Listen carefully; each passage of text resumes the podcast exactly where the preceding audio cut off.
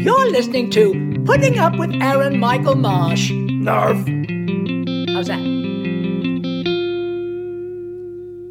This is Aaron Michael Marsh, comedian, adult child, not afraid to say that. And I want to talk about a thing that I was advised against.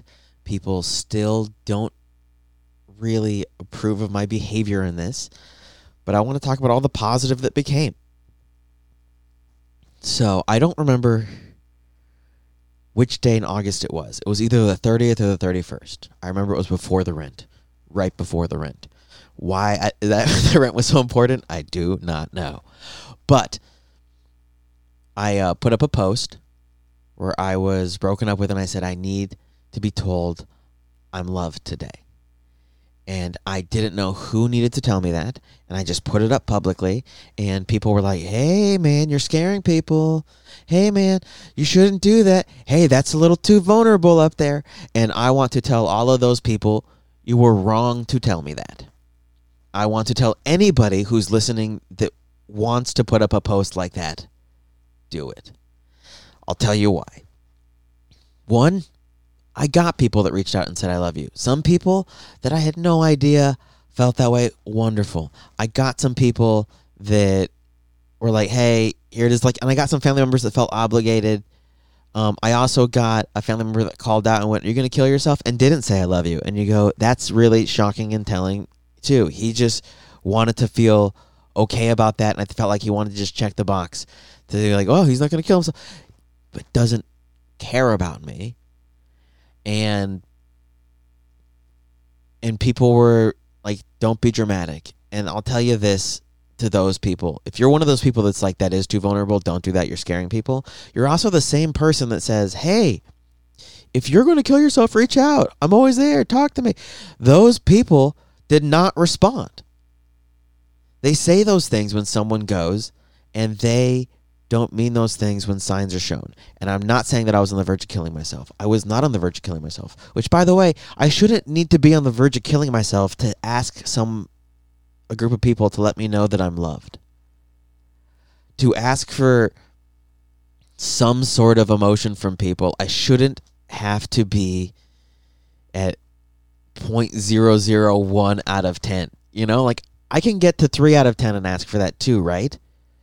Can I even have a good day and go, hey guys, I'm having a great day, but I would really love it if some people told me they love me today? Isn't that good? I know that I was also collapsing, but also, yeah. And I'll tell you why it was so wonderful I did that. I had a friend who reached out and talked to me for like an hour. And this friend has known me almost my whole life. And this friend told me, hey, I've watched you go through your life. And I know, I know your family, I know all of your relationships. I've seen them all.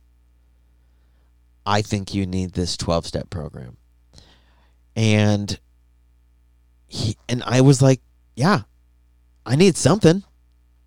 You know, and I was like, can I afford it? And he's like, it costs, it's free or a dollar when you show up.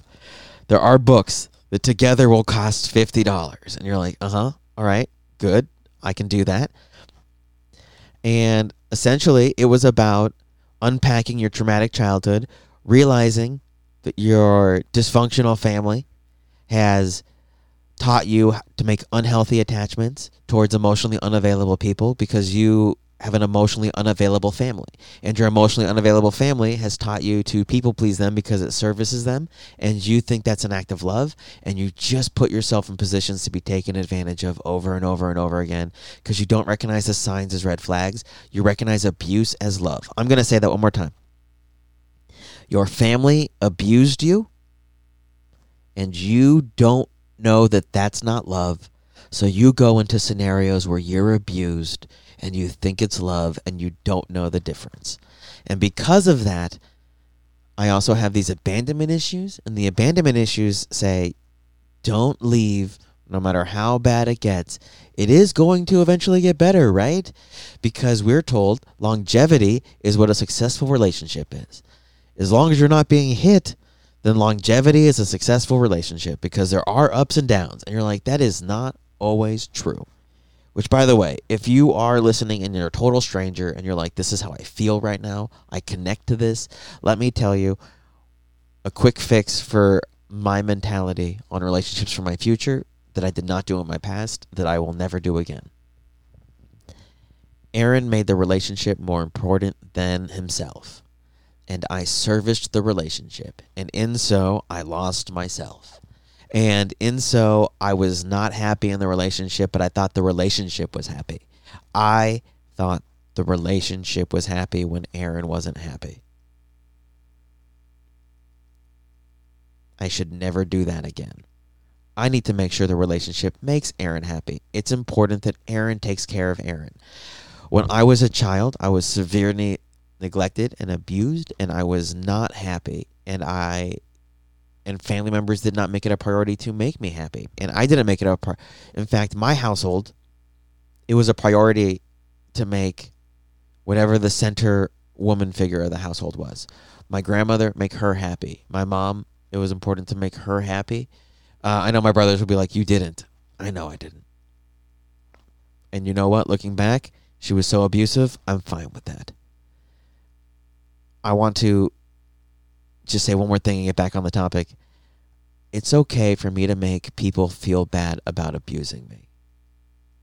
Okay, next. Um, my stepmom, it was about making her happy. There was one center figure in the house that we had to make happy. All of us had to suffer to make them happy. And that was the dysfunction, and that's not what was healthy. And in my own relationships, I would choose girlfriends that weren't happy people, and I was trying to make them happy. And it was my job to do so no matter how miserable it made me. And those aren't healthy relationships. I was unaware of that. I was just redoing my family cycle. And I am so happy I put up that post because it brought me to this program. Um, I don't know if I'm allowed to say what it is, but I've left hints all over this thing. Which, by the way, if you if you're a part of all of this and you like recognize this and you were like, I don't know what, am I a part of all this? If you're listening to this and connecting, you're like, I need to know the exact name of the program. Look me up on any platform. I will gladly tell you the exact website, the exact program. I have no issue with that. I think if you want the help, I want you to have the help. But what I got out of it is it gave me the first step towards this program. It's funny because it is a 12 step program, and you're like, yeah, but the zero step is recognizing you need the program. The first step is what you do once you get there, but the zero step is recognizing that you got to get there. Um, and and it's great. The goal is and I know people talk about this. It's so funny when I say it like that. I feel like I need to like verify a person, but we've all heard many people talk about you need to learn how to be happy alone first. And it really is you need to learn how to love yourself first. So it doesn't matter if somebody comes or goes. I uh, had an argument with my friend during the last couple months. It was like that you know that song, You're Nobody Till Somebody Loves You? Not true. And he was just like, "Oh yeah, yeah, yeah, no," because they think it's about romantic relationships. Your friends love you, and like you have other people in a support system that love you. And I go, "No, that's still not true. Even if nobody loves you, you're somebody." And that's the point of the program is to go, "No, if nobody loves me, I can love me. I can learn to have an internal family system, IFS. If you guys need to Google that, it is. I definitely use some key phrases in this on purpose, so you can Google them." of an internal parent that loves themselves and validates themselves and gives them their own value because I have been abusing myself since my abuse as a child to externally look for my value and externally look for my love, and I never gave it to myself. If I gave all the love that I put into relationships into myself, I would have been in much better relationships, much different partners, much better relationships.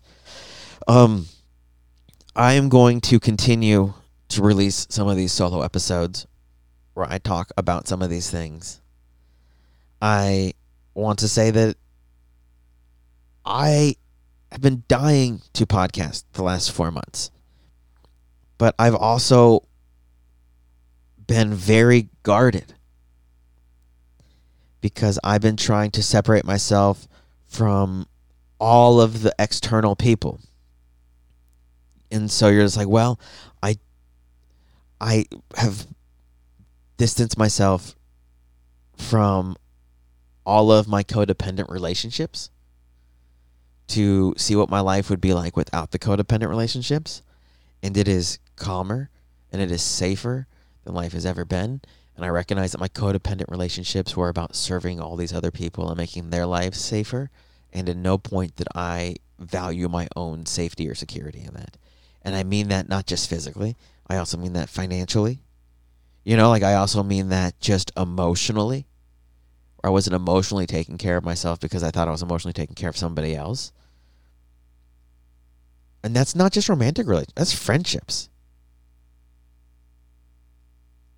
I'm looking at like my codependent friendships, which of course a codependent friendship is also toxic and it also appears like best friends, which is so confusing to people because I've had friends be like, "You guys were best friends." And you're like, "Yeah, yeah, one of us really enjoyed it and the other one was hurting the whole time." You know like when people get divorced and you hear that and you go, "Oh." You know, you're like, you don't leave a friendship three, four, five times on accident. Um I can't wait to talk to you guys more. I'm going to have so much more to talk to you about. I hope you guys enjoy this. I know these are going to be shorter, they're going to be a little more therapeutic. And be gentle with yourself. We're all going through it. We're all having emotions, and it's okay to have them. Thank you. Thank you for putting up with me.